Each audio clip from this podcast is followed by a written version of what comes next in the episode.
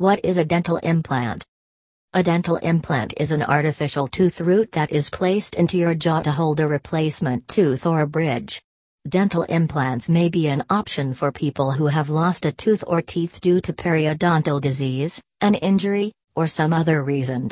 As more and more people realize the exceptional benefits dental implants bring to their lives, they are rapidly becoming the standard response to missing teeth.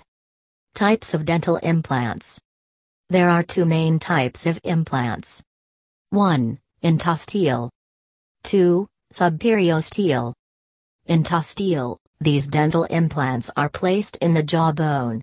Typically made of titanium and shaped like small screws, they are the most commonly used type of implant. Subperiosteal, these dental implants are placed under the gum button, or above, the jawbone.